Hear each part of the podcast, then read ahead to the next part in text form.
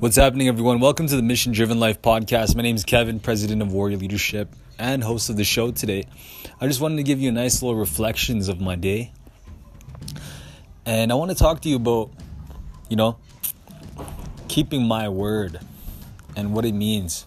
Because lately, I've been really focusing on keeping my word, right?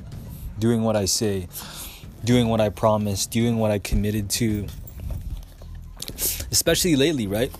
I have a couple agreements with my roommates and the people that I live with, and I've been really focusing on keeping my own end of the bargain, right?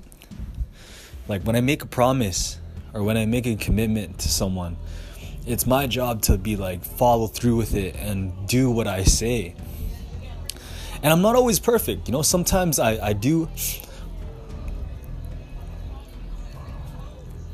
Sometimes I make something, I make a promise, and I don't follow through with it, and I'm not perfect, and I take responsibility for that.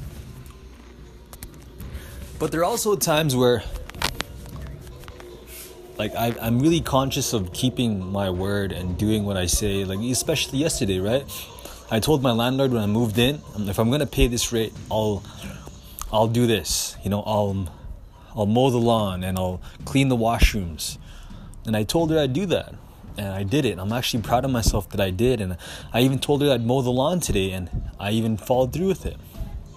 I know most people make commitments and they don't follow through with their agreements. And sometimes it's hard for me to trust them.